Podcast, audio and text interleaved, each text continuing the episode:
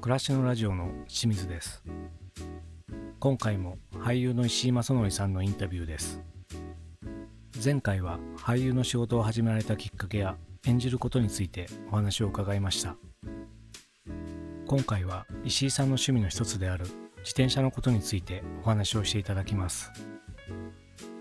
お届けするのは全よんかいのうちのだいにかいです。どうぞお楽しみください。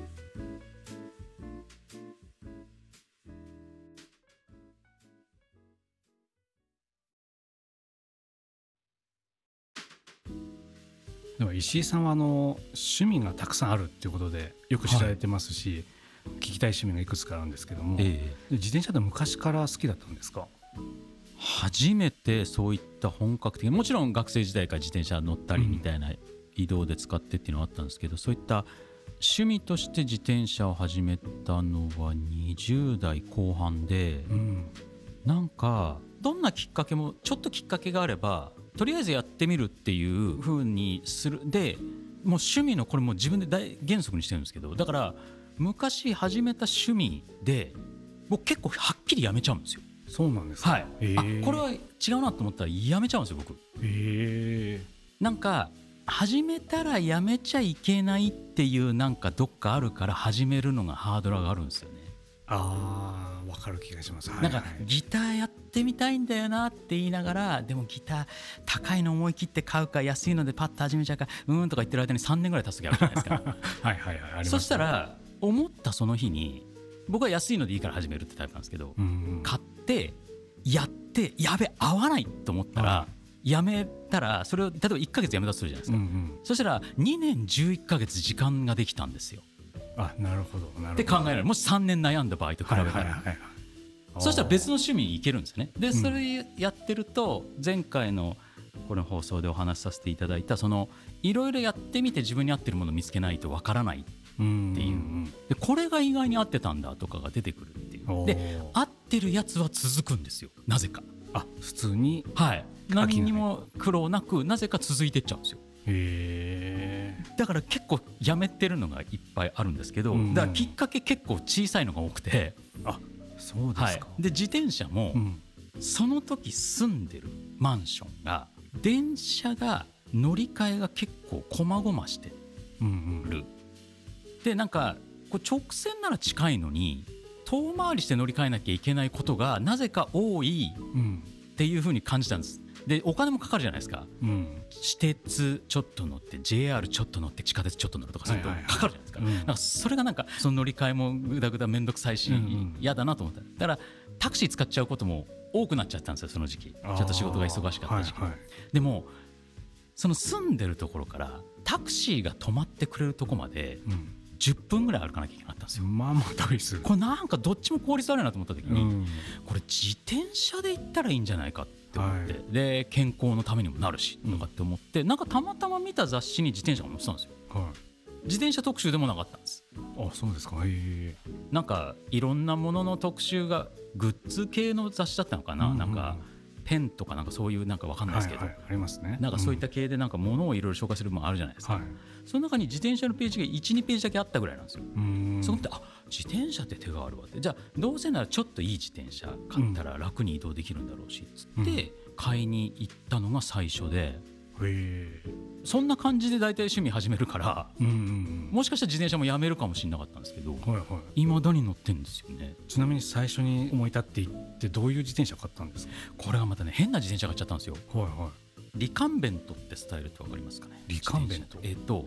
背もたれがついてて、はい、仰向けに寝そべって前にペダル蹴ってるような感じで乗ってる自転車って見たことあります？はいはいはい、ありますあります。極端にあそこまでいかないんですけど、うん、セミリカンベントっていう表現されるんですけど、はい、セミリカンベントスタイルって背もたれついて前に蹴るような、うん、前側にペダルがついて前にこう蹴っていくような、はいはい、こうちょっと低い車高でっていうタイプの自転車を買ったんですよ。でそれで結構現場行ってて何なのそれってめちゃめちゃ言われてそうですよね、はい、で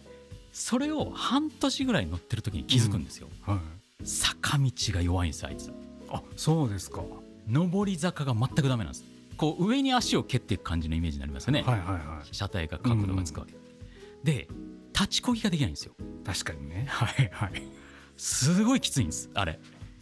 上り坂が、うん、で平らなところはただ速いんです。あれめちゃくちゃ普通の自転車より空気抵抗が圧倒的に少なので、背が低いから、はい、はあはあ、だあのツール・ド・フランスの初期の大会の初期の頃は、うん、優勝候補じゃない選手があれに乗った選手ばっかりが優勝して、あのスタイル禁止になってるんですよ、えー、あ、そうなんですか。でモマとかだかどっかの、はい、ニューヨーク近代美術館とかそういうところで一応世界で最速の速度が出る自転車とされているのもあのスタイルなんですよ。飾られてるんですよ。あ、へえ、はい、やっぱあの手のすごいもう空気抵抗とかいろいろ考えてあれが一番出るんですって。平地ならなるほどなるほど。ただ上り坂も全然登れないですよ。このアップダウンの東京で。そうですね。東京多いですもんね。はい。もうきついということで、はいはい、まだ半年後にすぐ別の自転車も買うんですよ。へえ。でこっち乗ったりあっち乗ったりとかつって。楽しんでるうちに、あ、また別のタイプのこういう自転車もあるんだとか言ってるうちに、なんかさんだいよんだいと増えていって、うん、はいはい、自転車趣味が止まらなくなるっていう。あ、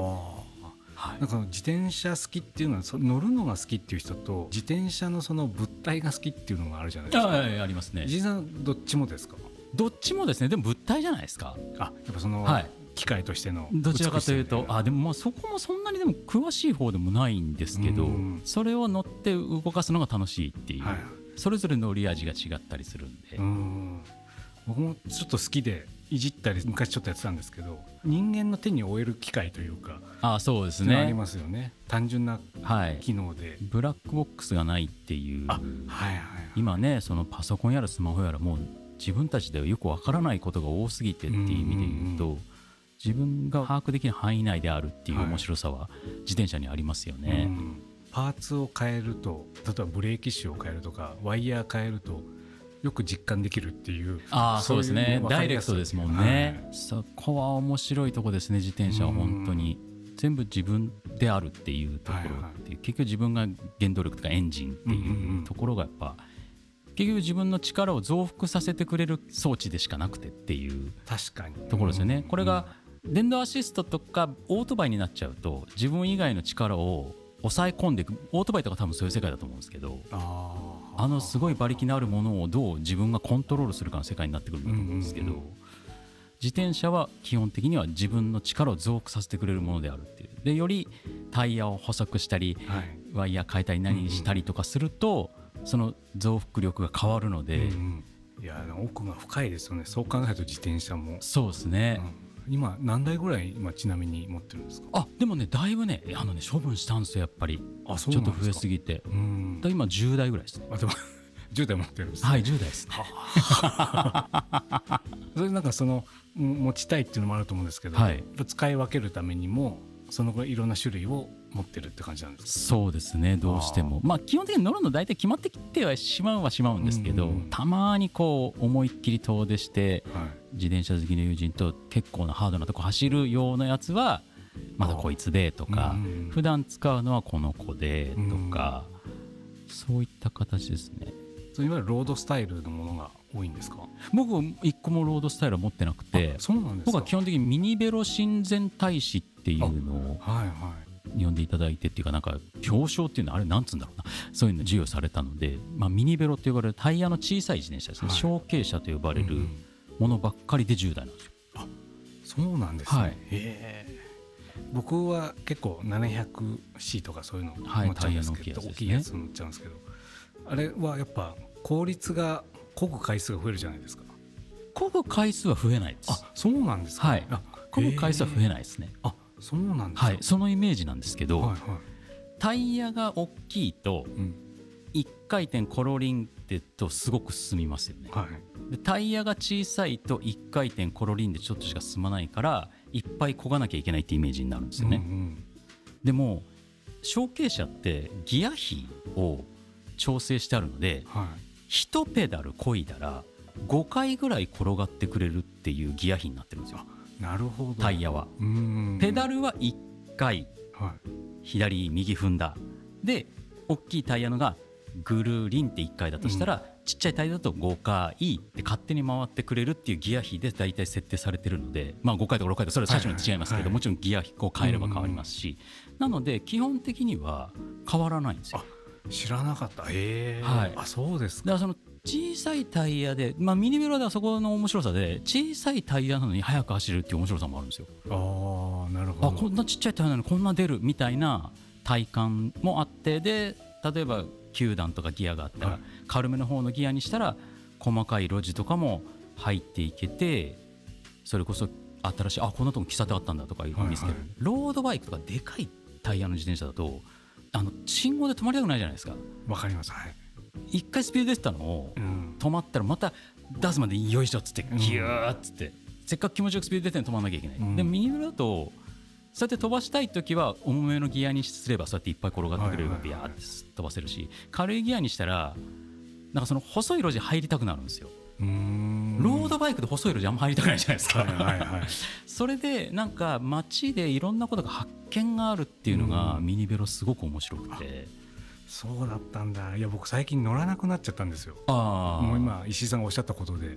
なんか足回りが悪いというか、えー、意外と機動力がなくて、まあ、早くは進むのかもしれないですけど、はい、移動のみっていう感じ で, そうなんですよ、ね、街乗りにあんまりやっぱああいう大きいのは向かないんだなっていうのは、はい、ああ、じゃあミニベロがいいんですね。そうですね、街で乗る場合ミニベロがいいと思います。で、僕はお酒も飲むので、はい、例えば仕事場にあ自転車で行ける距離だなってシャーって行って、うん、で帰ってくる途中にこうなんか友達とかからここで飲んでんだけど遊び来ないって言われたら行って、はい、で畳んでタクシー乗せて帰るとかできちゃうんで。あ、畳めるのか。そうですね、はい、畳めるタイプでそうやって速く走るやつっていうのもあるので、そういうのだとそれもできちゃうんで、だから街にコミットするっていう意味で言うと、うん、圧倒的にそのタイプのものが。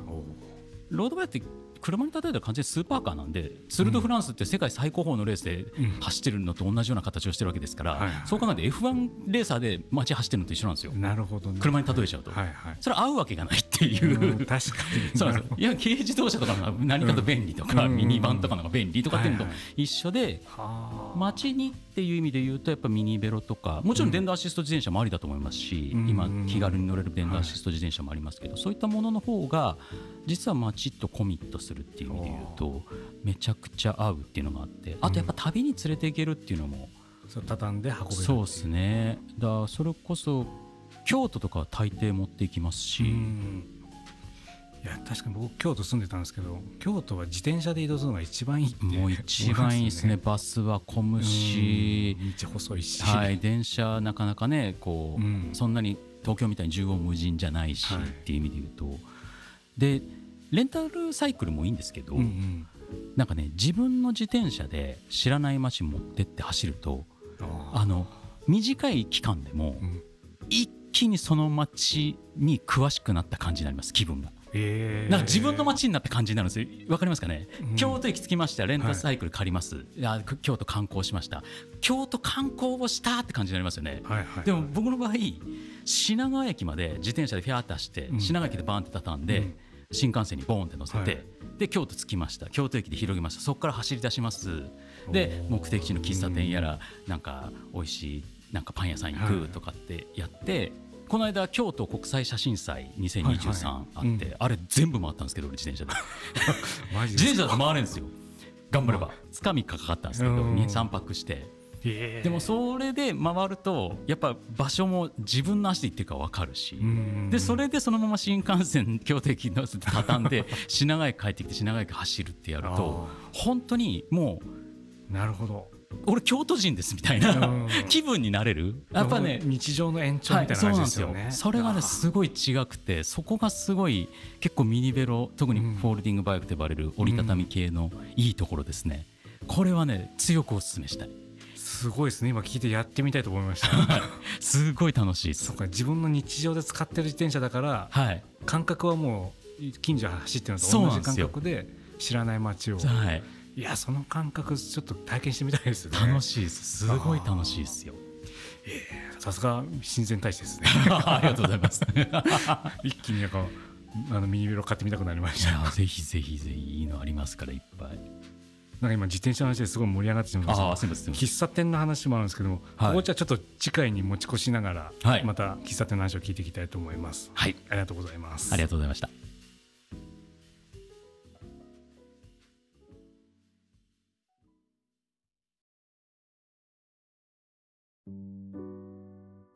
かがでしたでしょうか。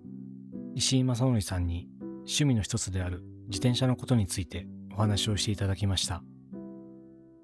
次回は喫茶店巡りのことについてお話をしていただきます。今回お届けしたのは全よんかいのうちのだいにかいです。この後もその他の番組をお楽しみいただければと思います。それではまたお会いしましょう。